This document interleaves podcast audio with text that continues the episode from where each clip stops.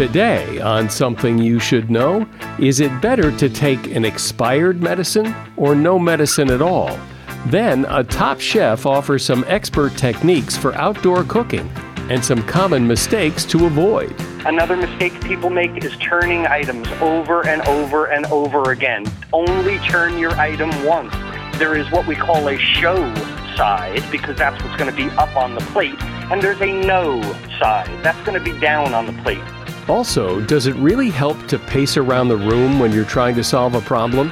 And how to use questions to get information and to get to know people better. Ask more questions at a time, cluster them together, drill down deeper, find out more, and in doing that, you learn more, you connect more profoundly with another person, and you keep the focus on the other person rather than on you. All this today on Something You Should Know. Support for this podcast comes from Wild Turkey Kentucky Straight Bourbon Whiskey. Let's tune in to their one on one with Jamal, a real bartender from Old Fourth Ward in Atlanta. I'm making you an old fashioned today with Wild Turkey Bourbon 101. It just really stands up very well in a classic cocktail like the old fashioned. It has that perfect boldness. Wild Turkey. Wild Turkey Distilling Company, Lawrenceburg, Kentucky. Copyright 2020, Campari American, New York, New York. Never compromise, drink responsibly. Something you should know.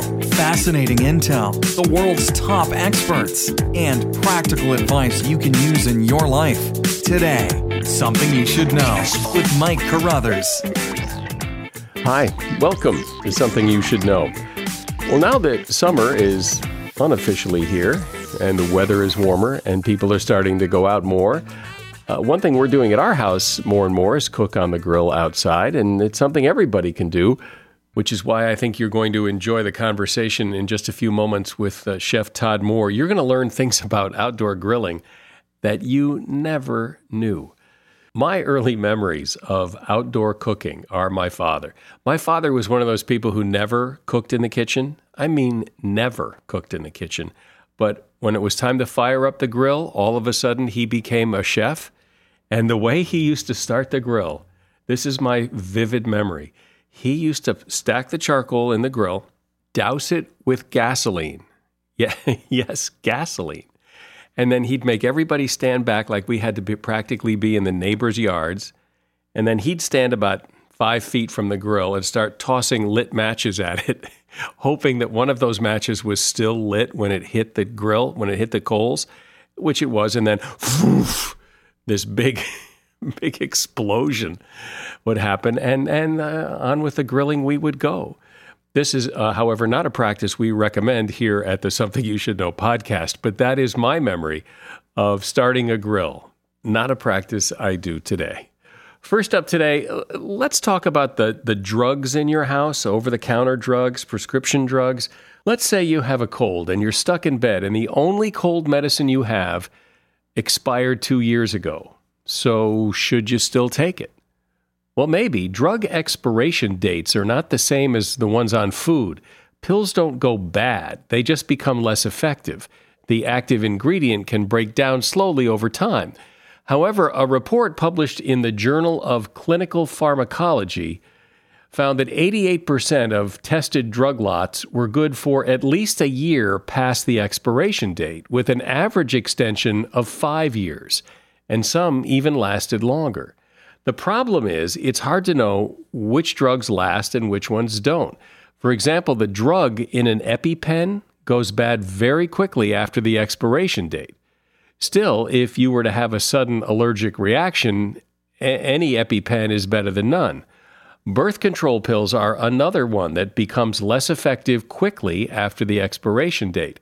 And a less effective birth control pill yeah, isn't very uh, helpful at all. But if your Tylenol is a little less effective, well, that's no big deal. So, in general, you never chance it with a life saving drug. You keep those current, but the other ones, over the counter ones, it may be okay. And that is something you should know. So, let's talk about outdoor cooking. You know, when you think about it, cooking outdoors with a hot grill is actually a lot more difficult than cooking on a stove in the kitchen. I mean, the fire is very hot and difficult to control. You've got different things that need to cook at different temperatures and for different times, all cooking on the same grill. You've got to coordinate all that, and, and it's not easy. Still, who doesn't love to cook outdoors? So I wanted to bring you some really good advice. And uh, this guy knows more about outdoor cooking. Well, he knows more about cooking than an awful lot of people. But today he's going to be talking about cooking outside. He is Chef Todd Mohr. He's a certified culinary educator and founder of webcookingclasses.com. Welcome, Chef Todd. So, so when you go to someone else's house and they're they have a barbecue and they're cooking outdoors, what are the things you see people do wrong or, or struggle with? I think the problems that a lot of people experience is, is a lot of guessing and gashing in outdoor cooking. Everyone believes that they can grill and they guess and they gash at their food, but yet not everyone believes that they can saute. So when you say guess and gash, you mean, you know, like cut it open and look and see if it's still pink kind of thing?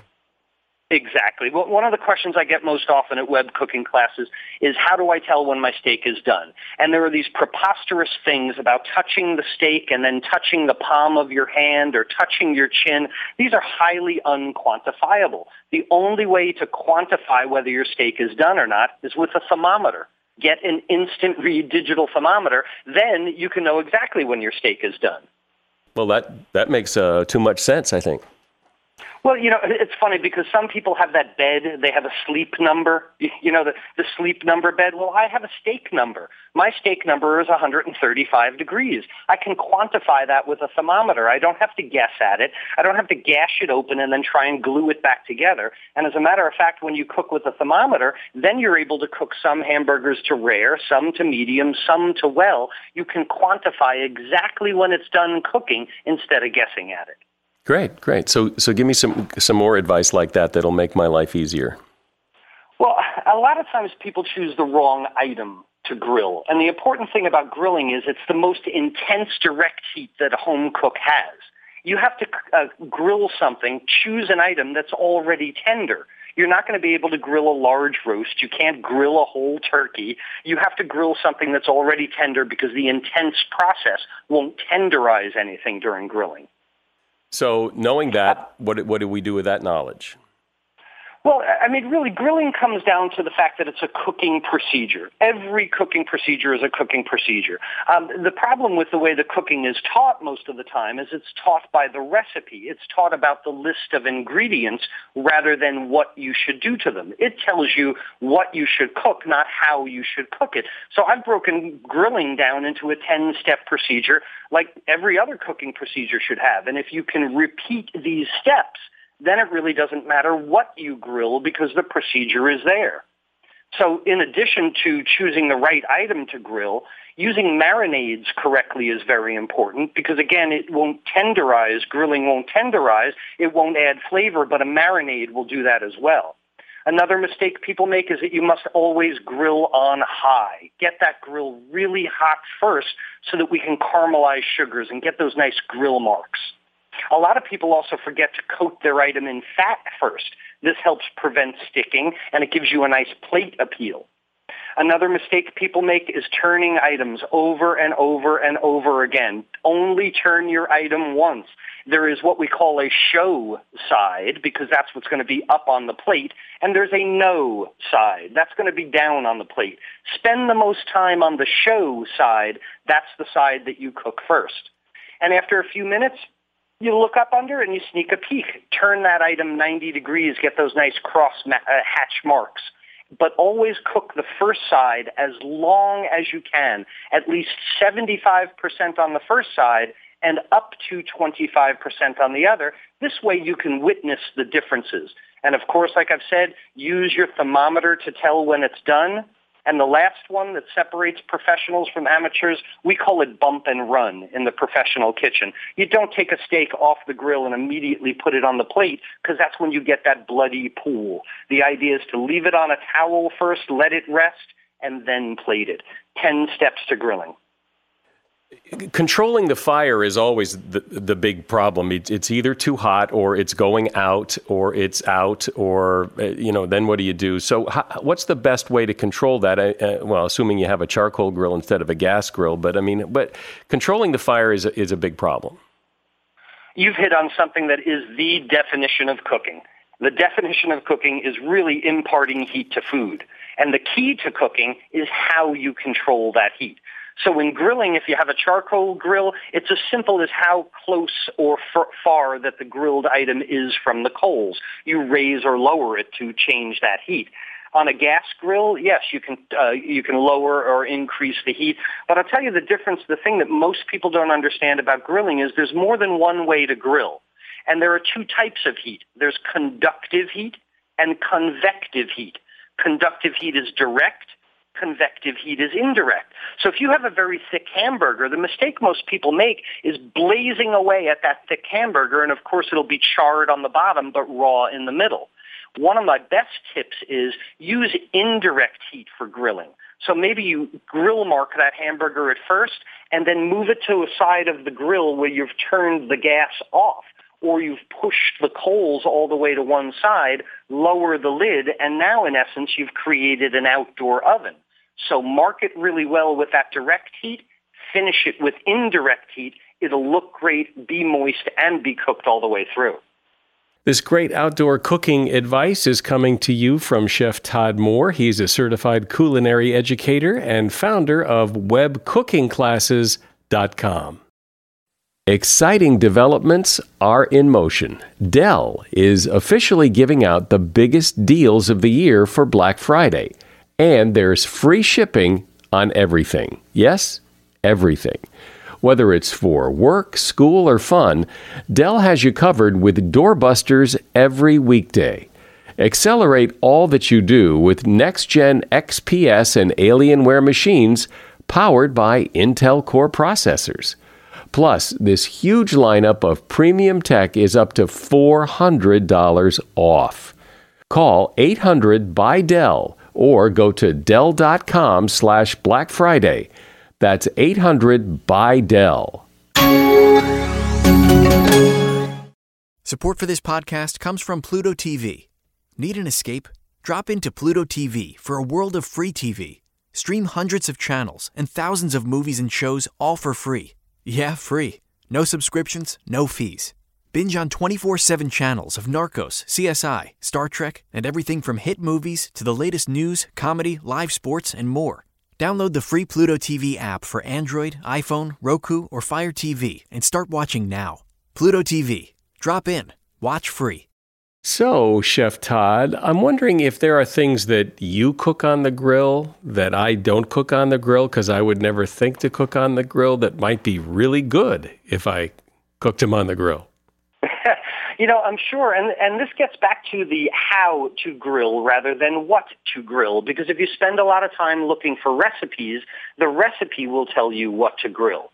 But yet, if you know how to grill, you can go to the farmer's market and pick up absolutely anything. And I think the thing most people skip in grilling because they think about protein products, they think about beef and chicken and pork and shrimp, but vegetables.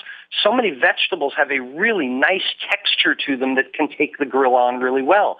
Slices of squash, slices of marinated eggplant or zucchini. Portobello mushrooms do really, really well. People expect the grilled item to be a burger or a steak when really uh, just about anything could be grilled. And what most people skip are the vegetables. Okay, so clearly you know what you're talking about. You sound like you know what you're talking about. So, what's your recipe for how how do you cook the perfect burger?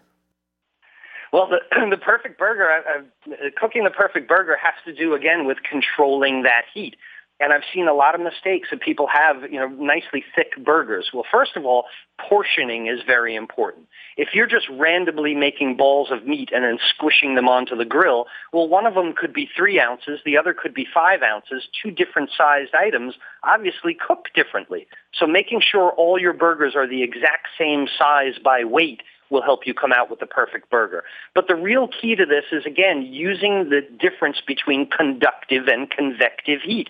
Cook that thing under the direct heat first to get those beautiful grill marks and that nice caramelization of sugars. But at some point, this rocket ship intense heat is going to be too much for the outside and not enough for the inside. So you wind up with a black burger on the bottom that's raw in the middle. Now is the time to move it off the direct heat, close the lid of the grill, let it cook in a convective process, and of course use your thermometer to tell when it's at a precise done temperature uh, to your liking.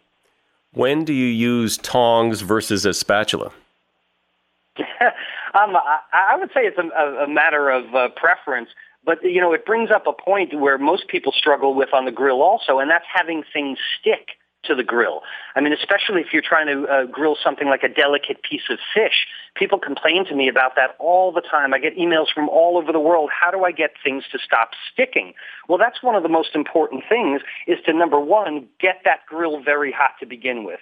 Because if you put an item on the grill and let the grill heat up with the item, it will grab onto those grill grates and only a spatula will scrape it up off the grill at that point, leaving half of it on the grill tongs are probably best used when you are controlling the heat well, because when you place that to a hot grill and psh, you get that immediate reaction, you won't get an item that sticks. You'll get an item that you're able to just pick up with the tongs. And uh, I prefer using tongs because they don't pierce the item, they don't scrape the item. But if you're cooking correctly and it's not sticking, I'd say a good pair of long tongs are, are one of the best uh, investments you can make. You said something about coating things in fat so they don't stick anytime you're cooking, fat is a liaison for the heat. Whether you're cooking inside or outside, in saute, when you add butter or olive oil to the pan, it's meant to conduct the heat from the pan to the food. And a lot of people skip this step in grilling brushing your grilled item with a little bit of olive oil or even a flavored nut oil or something along those lines, that helps uh, conduct the, the heat, gives you a better plate appeal, gives you a better eye appeal, and also helps it to keep from sticking from the grill. Now the key here is that you put the fat on the item, not the grill. I've seen too many people spraying pan spray or trying to brush olive oil on a 500 degree grill, that stuff burns instantly and is gone. Add it to the product, don't brush it on the grill. Well, I think a lot of people make that mistake. We, in fact, I think somebody's recommended it that you spray the spray on the grill first because that'll keep things from sticking. Well, sure. And if I sprayed it on a hot sidewalk, you know, it would evaporate quickly also. That heat is too intense to be able to put anything on it like that. Those pan sprays, they burn off immediately. Uh, any kind of olive oil smokes. And of course, when you reach the smoke point of an oil, you're imparting bad flavors. So p- put this fat on the item, don't put it on the grill. What about butter? Ever use butter? Because of the intense heat of the grill, butter has such a low smoke point. Butter burns so quickly that it's really not uh, advisable to use it on the grill. Now, clarified butter is a different story because butter is made up of three ingredients. Butter is fat, milk solids, and water. And it's the milk solids that burn at such a low temperature. So if you know how to clarify butter, kind of making you know, lobster butter type thing, that brings strictly the oils of the butter out. It raises the smoke temperature of it. And clarified butter can be used. Whole butter should not because it burns so quickly. Well, you know, I can hear in your voice that you you have a real passion for this, for cooking and grilling, and so many other people just hate hate cooking. So, what is it about this that you find so enjoyable? You know, the great thing about cooking and the great thing about grilling is that it's so social. Most people, when they have a backyard barbecue, they invite other people or they bring family around it. And there's nothing more embarrassing uh, than serving horribly grilled items to people that, that you've invited over. I understand why people overcook things on the grill because it's way more embarrassing to serve something pink in the middle than it is to serve something rubbery and overcooked. So they just keep cooking, just keep cooking, just keep cooking. Grilling is just a great skill to have, but it is a skill. It is something that people have to be able to repeat a step-by-step process. That way it's consistent and they come out with consistently great items all the time.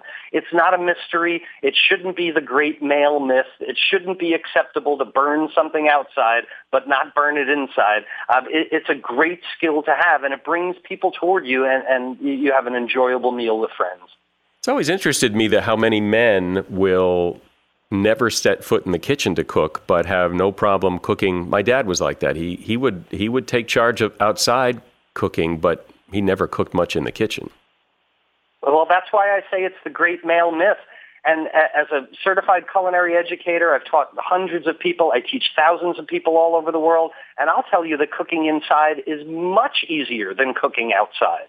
The, the fact that men think that they're grill masters because they're men, but somehow saute is left for Julia Child is really kind of silly. Grilling is the most intense heat that you have. It's the most difficult to control that heat.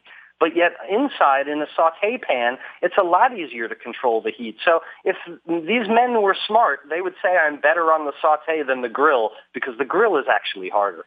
Well, this is really informative. I, have always thought of myself as a pretty decent outdoor cook, especially on a charcoal grill, because I, I haven't had gas grills a lot, but now I do uh, since we moved. And and it is different. Charcoal and gas or cooking on them is, is pretty different. But you've given me and everyone else a lot of really good ideas and tips to be better outdoor cooks this summer. Chef Todd Mohr has been my guest. Todd is a certified culinary educator and he is founder of webcookingclasses.com. And if you don't remember that link and you want to check out all the great things he does on his website, you will find that link in the show notes.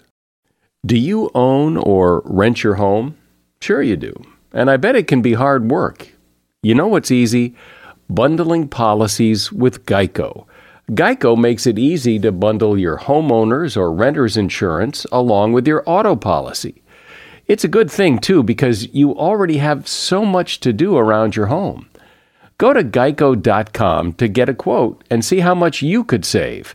It's Geico Easy. Visit geico.com today. That's geico.com. What's up, everybody?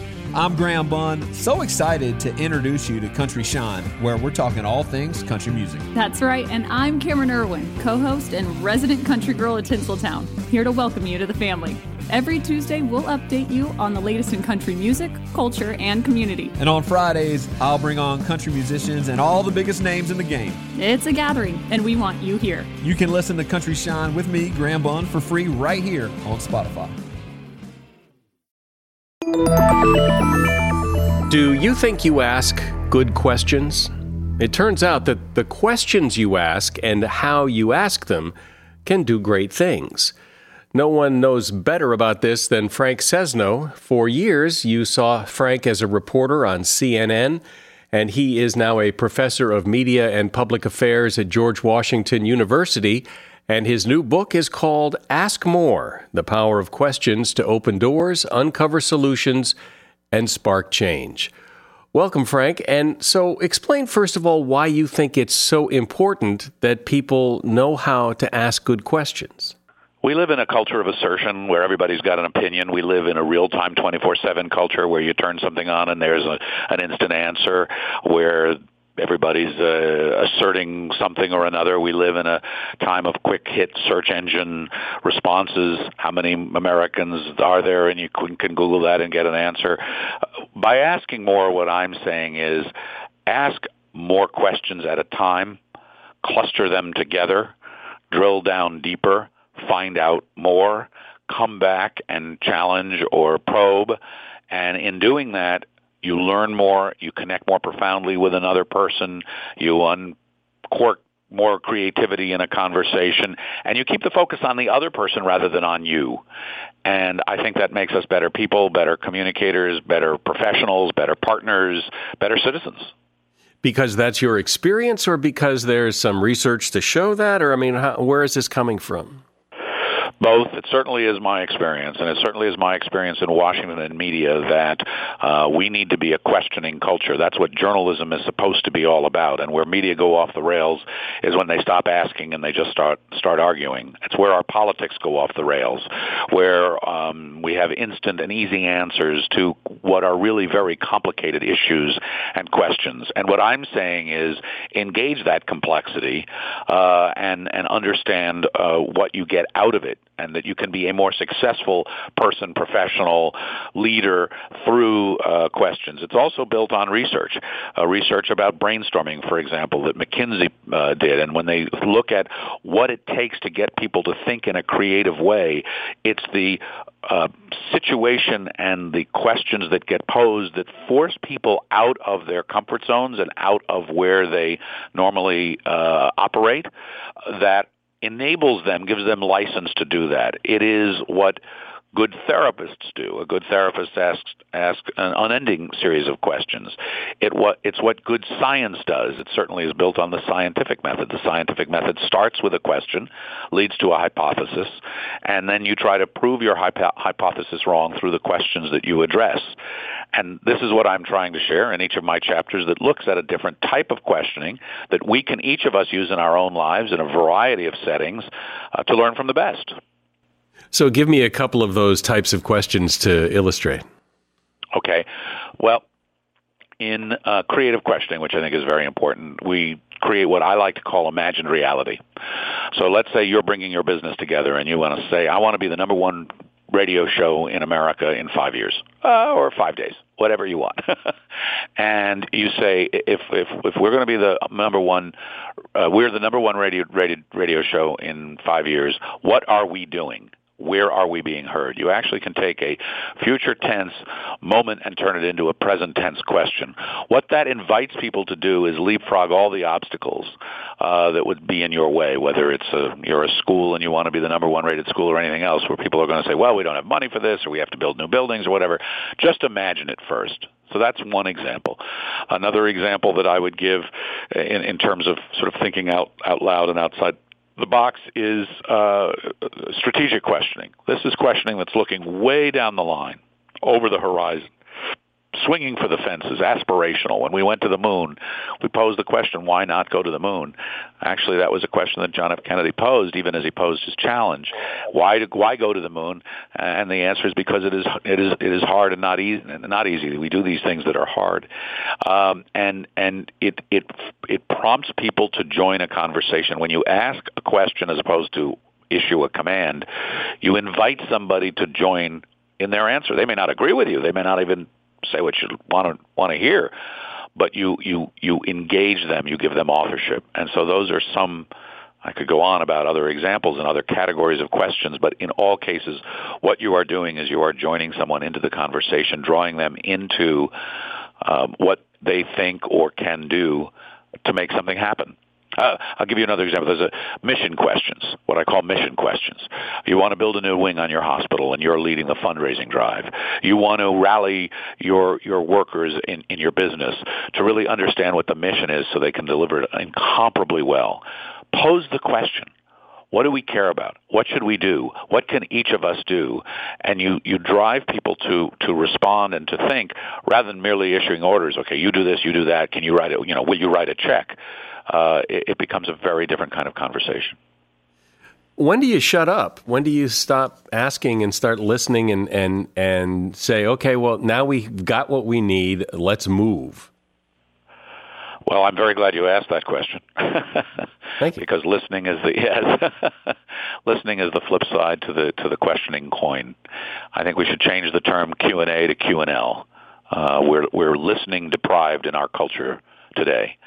And the best interviewers in radio or television, the best researchers, the best leaders are the best listeners. Uh, and so uh, don't be afraid of silence. Uh, that's part of listening. Uh, you listen very closely to the words that someone is using to figure out what the next question may be. You build off of sentiments that they express to explore that. There's a chapter in my book on empathetic questioning, questioning that draws people out, questioning that helps, in the case of um, a therapist, connect with a patient. In the case of a of an interviewer, that, that gets to what another radio interviewer, Terry Gross from uh, Public Radio, calls getting to the essence of a person. That requires very deep listening uh, and and listening for specific things, um, openings and emotion and fear and revelation and introspection, and then knowing how to respond to that when I was doing the book, I had uh, for my chapter on science, I interviewed Tony Fauci, who's at the National Institutes of Health, and has worked very hard on a number of very big infectious diseases, SARS, Ebola, and it was early in the HIV/AIDS research. And when I posed a question to him, it, he grew very, very emotional, and I just listened to where he was going, and I let the silence happen, and it, and he just opened up. He exploded in a in a in a profound way, I, and so the listening matters a lot. But at what point is is uh, we've got enough questions out on the table now? Now we need to stop asking questions, or do you ever stop asking questions? Well, you do. Um, there's a chapter in the book uh, on what, I call diagnostic questions. That I, I believe, and I think we should all recognize as the ground floor of questioning. All right, what's wrong here? Your kid comes home sick, your elbow hurts, your car is sputtering, your business is failing. You got to figure out what's going on, and there is a whole discipline and series of questions, and we can really draw from the medical profession and what they do, and to, to diagnose a problem and apply that elsewhere in life. And I try to explain that. Uh, but at some point you have to stop because you have to make a decision or the patient's going to die or your business is going to run out of money. And so that, that notion of of having that sense of where you gather up until what point, and then you have to become decisive. But I believe in it is in my experience, my research, you never stop asking questions completely. Yes, you make a decision. Yes, you move forward. But even as you move forward, you're going to have to adjust. You want to know how you're doing. How are we measuring? Are we meeting our goals? Are we having success? If we're not having success, why? Where is that coming from? And and that kind of process, whether it's an overt, openly asked question or just a thought process, is critical to, to being successful. Do you think that people, well, you must think that people don't necessarily do this naturally and that it's a, it needs to be a little bit more deliberate? Yes, I think that's right. Uh, because I think that for a variety of reasons, we've, we, we're, we're pushing, we're, we're all like Sisyphus a little bit here, pushing the, the, the boulder up the hill here. A lot of things are working against us. There is so much information happening now. There is so much uh, data coming at us so fast, texts and emails and social media and all the rest. We're inundated with information. We are all running faster and faster in our lives. And it's a little bit like mindfulness and a little bit like these other trends that say, hey, folks, we've all got to figure out ways still to slow down and to think and to ask. And that's really where I'm coming down on some of this, saying that there are there are compelling reasons to do this uh, that go beyond just our own instincts uh, in society that, that make this more critical. And certainly in our pol- uh, in our politics and our political lives, uh, asking more, asserting less might serve us really well. So, Frank, yes, questions are great, but some people just seem to be more inquisitive and curious than others, and other people, you know, it's it's not their nature to probe and, and question and ask. That's right, and I think that we have to be mindful of that. And as I, as I say, when I was, you know, when my kids were young, and they would come home, and we'd sit down at dinner time, and I'd ask them, "What'd you do today? And who'd you hang out with? And what'd you read? And uh, Dad, can you stop playing reporter now, please?" And uh, you, you need to be respectful of that. But I do believe that we all operate in a spectrum of everything in life. You know, we're not all natural artists, but we all have a spectrum of art that we could train ourselves up to or get a little bit better. We're not all opera singers, but we could probably sing a little better if with if we had the right kind of training. No, I couldn't. And the same I thing couldn't possibly. well, better. I'm not saying you're going to get you know the big three year contract, but in any case, uh, I, I do think we can be better questioners with, with thought. We teach public speaking, we teach debate, or we have debate clubs in school and high school and elsewhere, uh, but we don't teach how to ask. We don't teach what to listen for. And uh, with some effort, not much uh, it can become a transformational experience. I'll give you an example. I, w- I have a neighbor uh, whose wife was was very ill with cancer. She was dying of cancer basically at the time, and he's a taciturn guy. He's not a questioner himself, and he's not somebody who just pours out his heart and soul. But I knew what was going on, and I saw him at a at a neighborhood barbecue, and I said, "Hey, how you doing?" He said, "Well, it's kind of tough these days." I said, "Well, how's your wife?" "Well, she's not doing so great." Da da da da da. And then I just said, "How's your head?"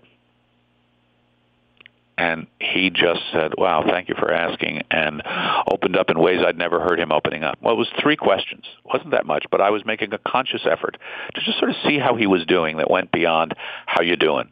If all I'd asked was the one "How you doing?" I would have gotten that rote response. It's pretty tough, but we're hanging in there.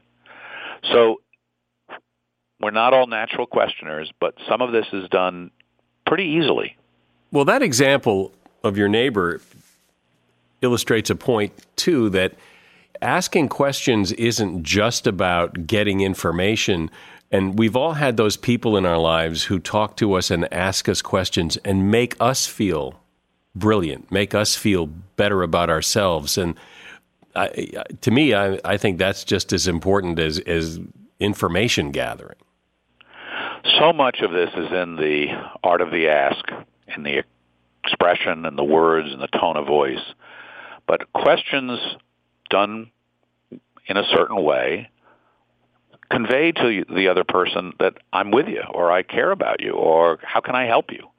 Uh, they they say I, I'm here for you. Uh, they say what jazzes you, what excites you in life, what what what's a little spooky, and uh, that's very useful in thinking about how we communicate with our children or our parents or our partners or our ch- our siblings and our colleagues at work. Uh, it's amazing what a simple ask will do. I have talked to people who are incredibly effective in their work who work for me, but who are so effective in their work they don't take the time just a moment to stop by and say, "Hey, how was your weekend?" And that dynamic with a colleague can be very powerful in building bonds that can be drawn upon later. Um, you know, when when you as a as an enterprise are trying to do something.